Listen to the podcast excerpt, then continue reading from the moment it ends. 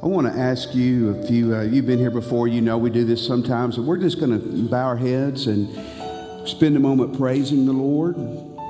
If you're comfortable doing this, lift your face and your hands toward heaven. Lord, we praise your name. We love you and adore you. God the Father, we love you, we adore you, we praise you. Sweet Holy Spirit who lives in us and who is in this room, we love you and we praise you. In Jesus Christ, our Lord and Savior, the King of Kings, Lord of Lords, we love you. We lift you up. And we pray in this next hour, as we continue in this hour, that we'll lift you up, Jesus, and you'll draw people to you. And it's in your name we pray. Amen. God bless you. You may be seated. Yes, give Justin and the band a hand for a wonderful job.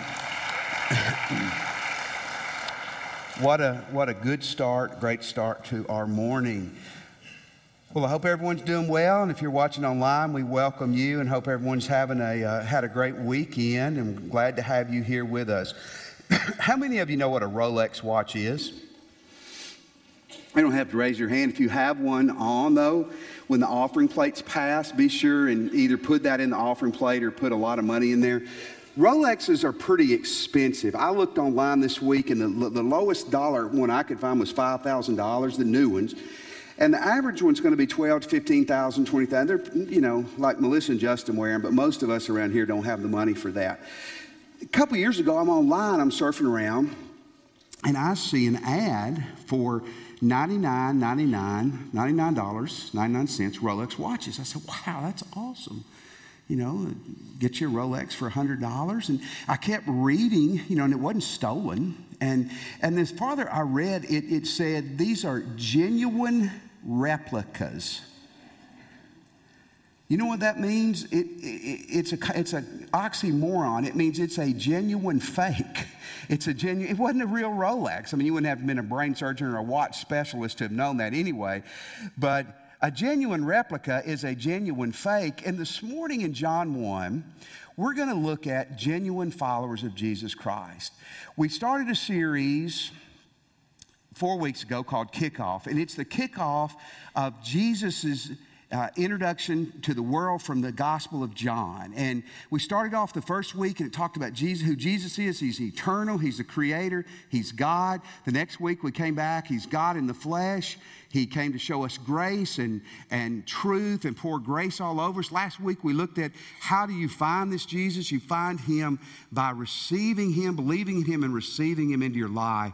And this morning, this is really cool.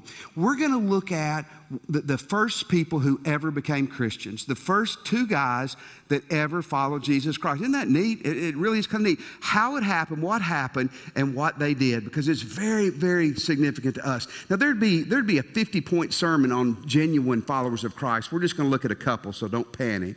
But I want to begin with this asking you a question Are you genuinely following Jesus? I, we could word it another way. Are you a genuine follower of Jesus Christ, or are, are you, or, or am I, are we just a replica? Are we a, a, a fake copy of the real thing? We're in John 1, verse 35 through 42 is our primary text. And I want to begin with a question to kind of help us answer this. Has there ever been a starting point with you following Jesus? Has, has there ever been a time that you can look back and say, This, yes, I followed Jesus?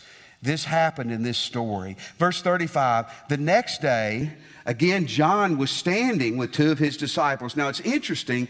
This story told in John chapter 1, it, it, it mentions four consecutive days. This is the second of those consecutive days. This John here is John the Baptist, and it's Andrew and John who are going, God's going to use to write this gospel who are standing there with him. They are disciples of John before they're disciples of Jesus. And if you're taking notes, man, obviously a super important word in the New Testament is the word disciple. Disciple means a learner, but it means a follower. Listen, in American Christianity, we, I'm afraid we have a culture of learner Christians versus following Christians. Uh, a disciple is a learner, but they are one who follows their master. They obey. That's the, the key difference in a real one and a fake one. In verse 36, John looked at Jesus as he walked by and he said, Behold, the Lamb of God. Now that's significant, but I'm going to help you understand the significance more. Go back to verse 29. We'll have it on the screen for you. It says, The next day, this was the day before, he saw Jesus coming toward him, and he said, Look, behold the Lamb of God who takes away the sin of the world. Here's what John the Baptist was saying John the Baptist, when Jesus came by, he said, Guys, whoa, stop. This is the Messiah. This is the Savior. This is the guy that will provide forgiveness for you, a fresh start a better life, and eternal life. When he said the, the, the Lamb of God is coming by, hey, that, that was an attention getter, and it got these guys' attention. In verse 37, the two disciples, Andrew and John, heard him say this, and they followed Jesus. Again, the word followed, a huge word if you're taking notes. It means not only to go with someone, like I'm going to follow them to the kitchen or whatever, but it, it, it, biblically it means to cleave to them. When they decided to follow Jesus here, as simple as it may read in our Bibles, this was life changing. They were making a decision to trust and obey Jesus. To follow Jesus is to trust Him and obey Him, and that is exactly what these guys were doing. In verse 38, Jesus turned and saw them following, and He said to them, What are you seeking? And they said to Him, Rabbi, which means teacher. Where are you staying? Now, it's interesting. John is a Jewish man and he's writing to a Greek audience. And he, and he translates these words for the audience. Rabbi was a, a, a, teacher. That's the Hebrew, the Jewish word, and he lets them know in the Greek, this is a teacher. Now, disciples literally followed their masters. I make our staff around here follow me around. They're about five paces behind. Braden has to follow Josh 10 paces, I think. But they follow, they literally follow their teacher. So Jesus is walking and he senses these guys are following. And he turns around and he asks them, it's, it's really a kind question. He says, Hey guys, what do y'all, what do you want? Did they want a Coke? That was like 1800 years before Coke, but Jesus could have made it happen. Did they want something to eat? Did they need advice? Did they need direction? Jesus wanted to know. Hey, and you know, this morning, I bet Jesus, if you're listening, is trying to whisper in your heart and saying, What do you really want? No, you're not being ugly. I mean, you, are just in a bad spot and you need a little help. You need, you know, prayer for a test tomorrow. He wants to help you and pray for you. But, but, but they wanted more than that. They said, Where are you staying? Where are you staying? In other words, they're saying, Jesus, we want to go with you. And look what in verse 38 Jesus said to them, Come and you will see. So they came and saw where he was staying. And they stayed with him that day, for it was about the 10th hour. Now, the 10th hour to the Romans was 10 in the morning. To the Jewish people, it was 4 in the afternoon. And John uses the Roman and the, the Jewish times kind of interchangeably, so we really don't know, and it really doesn't matter. But here's what's cool they followed Jesus, and when it says they stayed with him, they clung to him. This was a life changing decision. And I want you to think about this that I've read this, there's no telling how many times I've read this, I missed it till this week. John is writing this 60 years later, 65 years later. He may be 85 or 90 when he's writing this. But he says, It was the second day at the 10th hour when we follow Jesus.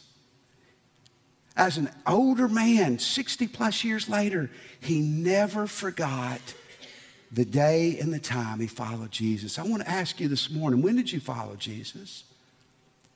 Now, being baptized is great, being confirmed is great, being sprinkled is great, joining the church is great. We are for all that. But, but that's, not, that's not following Jesus. Those are things that should happen after you follow Jesus. Christian, are you saying that you got to know the exact day, the exact hour that you became a Christian? No, I'm not saying that. I've heard some preachers, I, I, think, you know, you better know what shirt you had on and who was singing and what was the invitation song.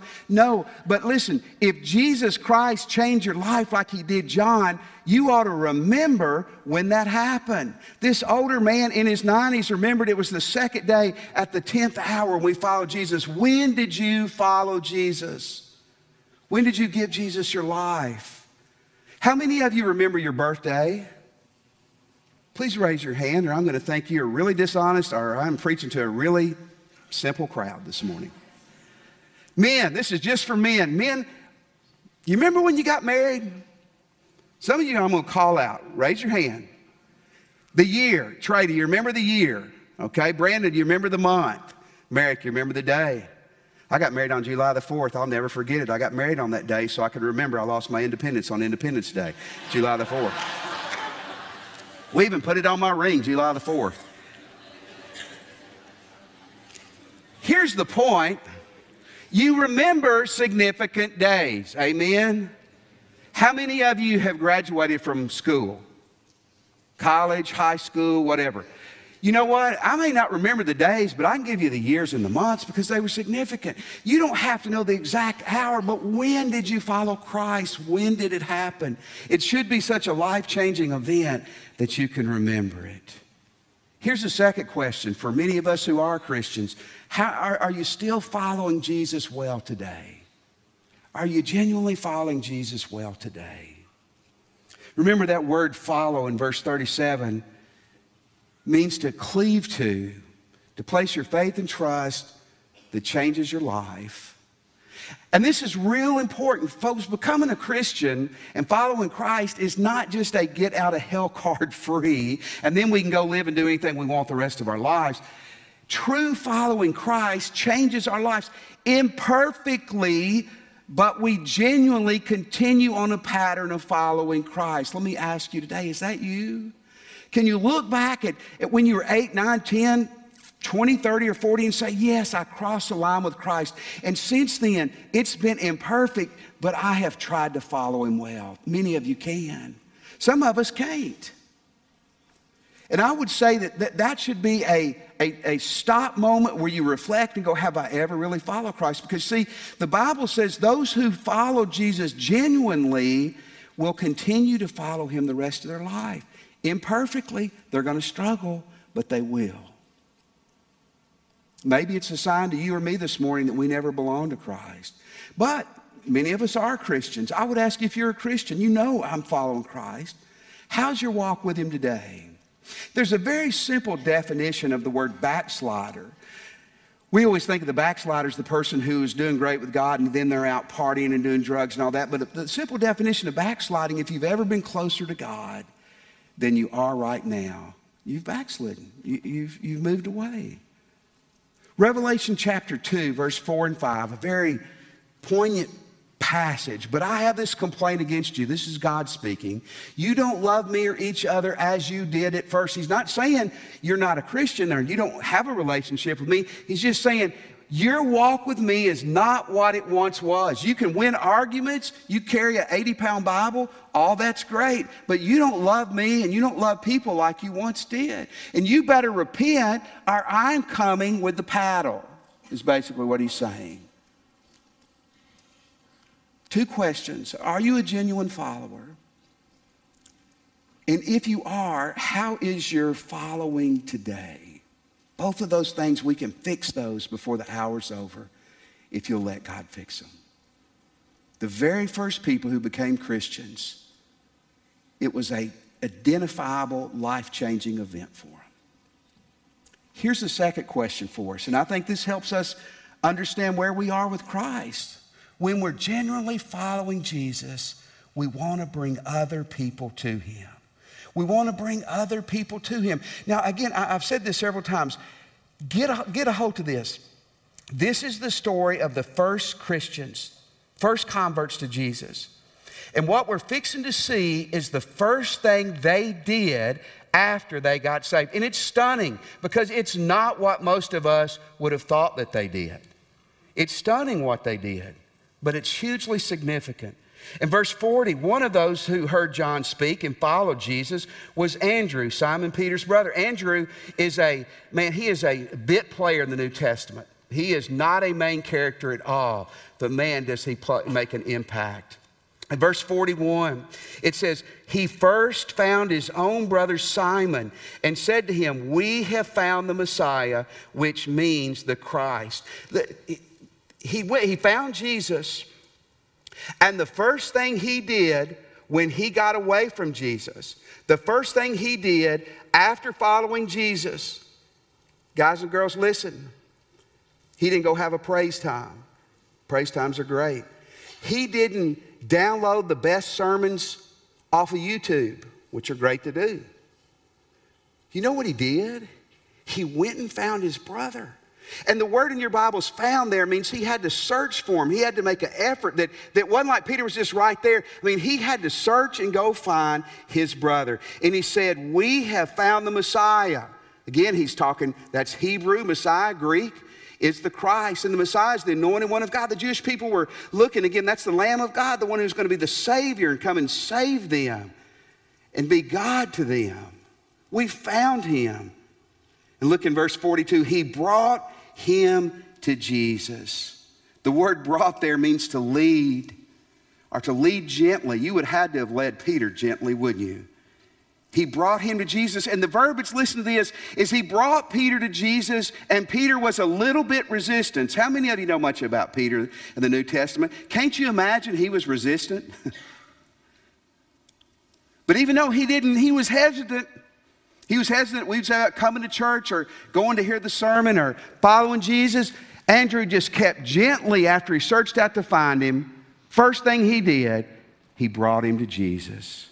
Look what it says, and Jesus looked at him. That phrase literally means that Jesus looked in his eyes, and Jesus saw his heart, he saw who he was, he saw his potential. He says, Your name is Simon. Simon was a Hebrew name. Now, this is interesting. Jesus was probably trilingual. He would have known Hebrew, that was his history. They, they spoke they spoke Aramaic, which was kind of a uh, spin off of Hebrew. But they also probably knew Greek because they lived in a Greek culture. And it's pretty significant here. He says, Your name is Simon. That's your, your Hebrew name. You shall be called Cephas. That's Aramaic. And Cephas and Peter mean the same thing. Peter's just the Greek word. And, and Peter, the word Peter literally means rock. And, and, and in the, the Greek language, there was a word for the, the big, we would say the big, gigantic rock. And, and then there was a word for a firm, smaller piece of rock. That is the word here. And at this time in his life, Peter, Peter didn't always display firmness, did he? he would deny Jesus, he would go up and he would go up and down. But I want you to get a hold of this. When Jesus looked in Peter's eyes, he didn't just see who he was, he saw who he could be. Isn't that awesome? Some of you need to quit looking at people for who they are and start looking for who they can be. But I want to tell you something awesome this morning. When Jesus looks at you, he doesn't just see who you are, he sees who you can be. Wow. Michelangelo was the great uh, sculptor, artist. One time he had this gigantic block of marble and he was chipping away at it. And of course, it looked terrible at that time. And someone came by and said, Michelangelo, what are you doing? That looks horrible. That's just a big old ugly piece of rock. And listen to what he said. This is so awesome. He goes, You see a big ugly piece of rock. I see an angel inside of that rock.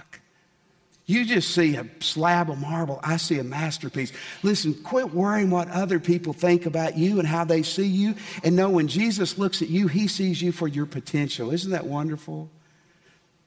He brought him to him.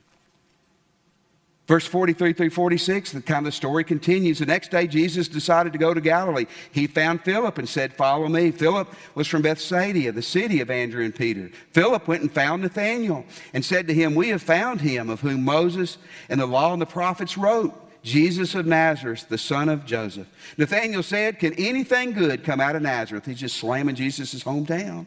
Philip said, Hey, you come and see for yourself. Hey, guys, the first people who became disciples, they didn't start breaking down Hebrew and Greek words. They didn't argue theology. They didn't try to win you to their view. You know what they did? They went and found the people closest to them and brought them to Jesus Christ. Is that not wonderful? So here's what I want to tell you this morning. This is what we're supposed to be doing. If you're not a Christian, man, we're so glad you're here today or you're watching online because we hope we can help bring you to Christ today. If you are a Christian, maybe this will be a test where you can look and go, you know what? If this is part of the gig, I've missed Christ. Maybe. Maybe the reason you don't do this is you don't know Him. But if you are a Christian, I hope I can light a fire. God will use me to light a fire in your heart this morning to see that people who really find Christ never want to keep him to themselves. I want to give you a couple of thoughts. Number one, it's your duty. It's your duty to bring people to Christ if you're a Christian. It's my duty. Well, it's the preacher's duty. It's your duty too. It's absolutely your duty.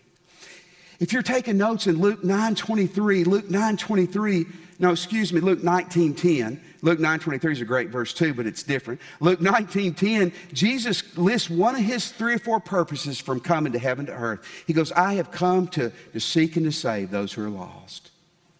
In Romans 10:14, listen to what it says. We got this for the screen. It's such an important verse. Romans 10 14, but how can someone call on someone to save them unless they believe in him? And how can they believe in him if they've never heard about him? And how can they hear unless someone tells them? I don't know why God wrote the rules this way, but God wrote the rules is that somebody's got to share the message. Years ago, in movie theaters, there used to be ushers. Are any of y'all old enough to remember that? Ushers in the movie theaters?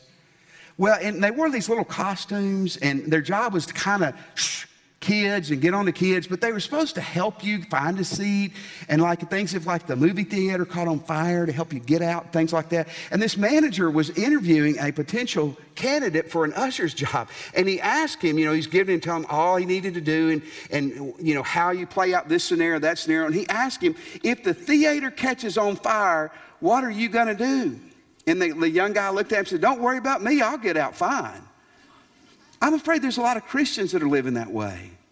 We're just, hey, we, we know we're going to heaven. We love our Bible study. We love our group, and all that's fine. But we have forgotten about everybody else. Something's wrong with that. Listen, evangelism or bringing Jesus to people connects almost better than anything else to, to everything in your life. Think about it your home, your extended family, where you work you're a teacher, you're a coach, you're a business person, you're a doctor, a lawyer, you're a student.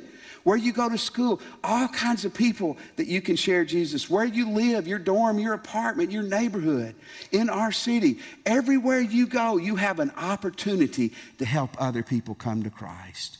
C.S. Lewis was a great English writer, and he became a Christian as an adult, and he's a very profound thinker. And he said this he goes, As a Christian, our primary duty is to bring glory to God. And he said, There's no way we bring glory to God better than by bringing people to Jesus. You say, Well, I don't know if I agree with that. Well, I, I, okay, but it's in the top two or three. It's our duty. I'm, let me give you a second thing. It's our, it should be your passion. It, it should be your passion to help people come to Jesus Christ. It's not only a duty, it's a passion. What do I mean? I mean, it, it, ought to be something that we're burdened about and that we're broken about. If you're taking notes, write this down Romans 9, 1 through 3. You can read it later. But it's God speaking through Paul, and Paul basically says, if I had to die and go to hell to reach my Jewish people who are rejecting Christ, I'd be willing to do it. That's passion. In 2 Corinthians 5:20, listen to what it says. We are God's ambassadors as a Christian. As though God's making his appeal through us, we beg you on behalf of Christ to be reconciled to God. When was the last time you begged somebody to come to Jesus? I've literally had people tell me, preachers, I wouldn't beg anybody to come to Jesus. Paul said he would. I'll be honest with you, I'd beg you to. I'm begging God for the saints to win tonight. Amen. But hey, I, I, would, I would plead with you to come to Christ. Years ago, there was a pastor in Texas named Bobby Boyles. Bobby told the story. I didn't know him, but, but I, I heard him preach some. He told the story of him and his brothers and their father. Their father was not a Christian. And their father would not respond to Christ. I mean, he just would not respond to Christ. He said one of his brothers began to pray, God, if I have to die for him to get saved, I'm willing to do that. Bobby said his brother was killed in a car wreck. He said shortly after that, his dad became a Christian. Am I telling you to pray that? No, I'm not telling you to pray that. I'm just telling you those guys got it. That a hundred years from now, there ain't nothing else going to matter but that you're in heaven and that you have taken as many people with you as you can. It ought to be our passion. Let me give you some encouragement. You can do this. You can help people come to Christ. This is your calling. This is your duty if you're a Christian. Maybe the reason you're not interested in this at all is you don't know Christ. Because people who find Christ want to share Christ. You can do this. I, I, hear people say, well, it's not my gift. It's not a gifting. In the Bible, it talks about a gift of evangelism, but that's like a Billy Graham. That's like a preacher who comes and does revivals and crusades. The idea of sharing your faith is something all of us are called to do. It is not a gifting, it is, it is obedience. You can do this. Listen, I'm going to be honest with you. Some of you can't sing. Amen? This is true story. She's not here right now she'll hear about it. Cindy Hawk and Josh, who I love dearly. I, I, was at Cedar Creek praying the other night at a football game, and this, this uh, young lady sang, and she had a beautiful voice. And I said, Well, can I sing? And she prayed. And she said, No, you, your voice is terrible. I was stunned at her at her honesty. It's, you know, not everybody can sing. I mean, sing well. Not everybody can preach. Not, there's, eh, there's different gifts. Not everybody can teach. But everybody can do this. You can do this. I'm going to give you four simple things you can do to help people in your world come to Christ. Number one, make a list. Make a list. What do you mean, make a list? I'm going to tell you. Go home this afternoon, and you're not being judgmental, but, but write down the names of people that are in your family, that maybe are on your team, that you work with, that, that may not know Christ. And I'm going to tell you a cool story in a moment. Okay, you, you can be wrong here, and that's fine. You will, that list could grow to 100 in, in a few weeks as you write that list down. Make your list. Number two, pray for your list. See, here's where we fail a lot of time. We're not praying about these things. You know, when you pray, you get God involved. When you pray, you get God involved. When you get God involved, that's where you have power. I knew a, a guy in Texas their church was doing kind of a reach other people campaign. And there was somebody that was put on his heart that he barely knew. He wrote this person's name down and he started, How am I going to reach them? He showed it to his wife and she said, She got a laugh. She goes, How in the world are you going to reach this person? He goes, I don't know. I'm just mad at God. He made me write their name down.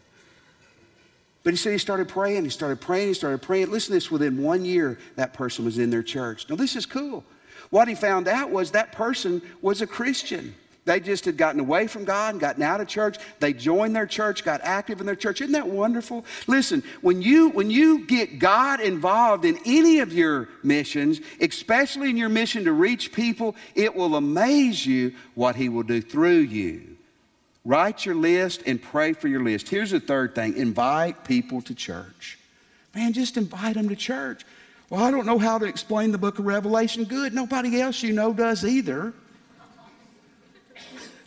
I literally had a man tell me one time, well, Revelation's pretty simple. I said, You're pretty simple.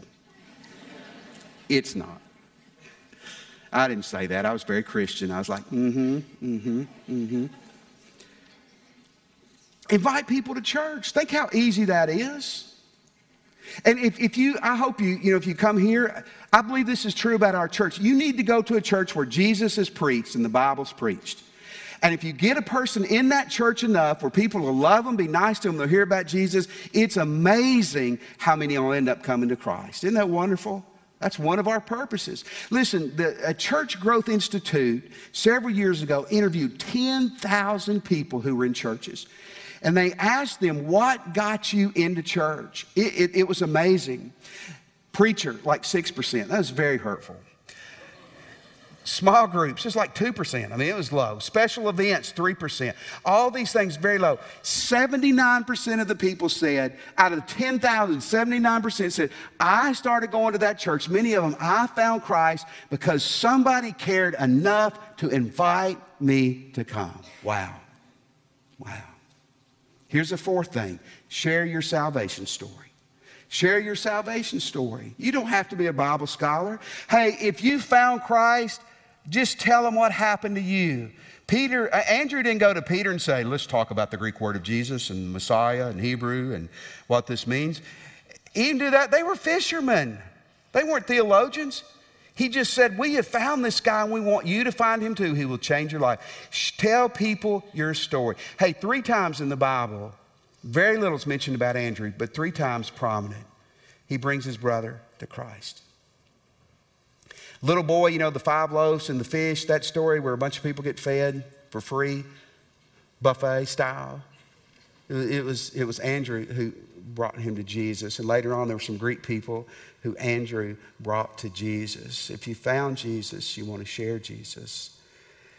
Years ago in India, there was a medical mission group that went in, and there was an ophthalmologist, an eye doctor that went there. These people had never heard anything about cataract surgeries. And I'm, I'm, certainly not that kind of doctor, and I don't know a lot about it, but, but I know that a lot of times people have cataracts. It could blind you, but the simple surgery can, can free your, your sight. And they didn't know that in India, this place. And, and this doctor came in, and this man who had been blind for about four years, they removed the cataracts, man, he could see again. The man thanked him profusely, then he walked his two week walk back home. About six weeks later, one of the nurses came and said, Doctor, you got to see this. They looked outside, and here came that man leading a group of people holding a rope. It was 30 blind people who had cataracts. He walked over two weeks with them carrying that rope, single file. He got there and he said, Man, I was blind, but I can see because of what you did. And I want all my friends to be able to see too.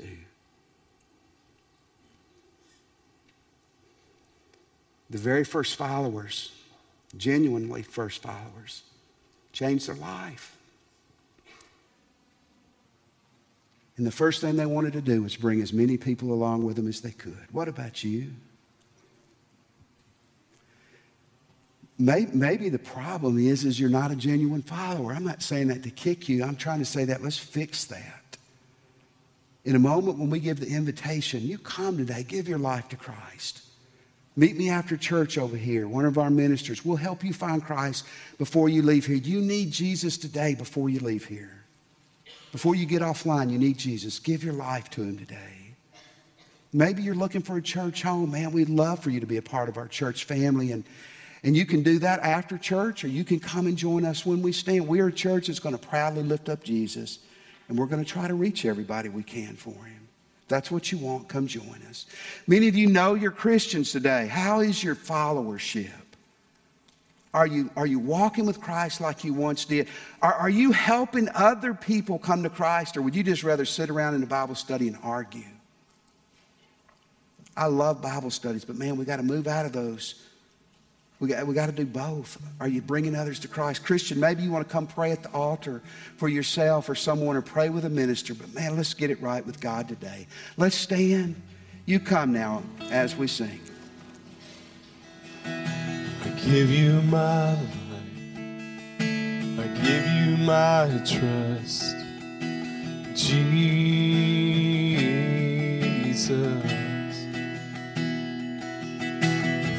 Are my God, and you are enough, Jesus.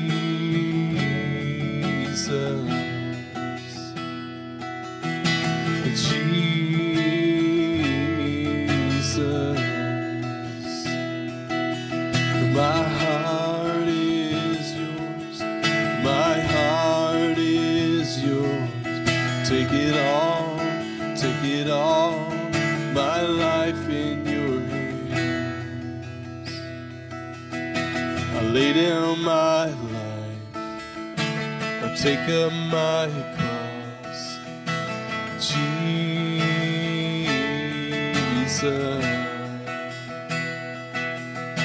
For you are my God, whatever the cost, Jesus.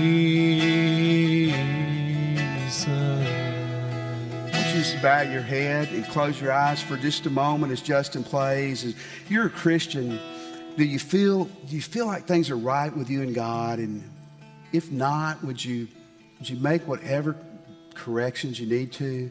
Maybe you're here, you're watching online, and you're ready to genuinely follow Christ. If that's you, pray with me right now and just say, Jesus, I'm a sinner. And I want to repent of my sins. Jesus, I accept that you're God's Son and that you died and arose for me. Jesus, I receive you now into my life and I surrender my heart to you.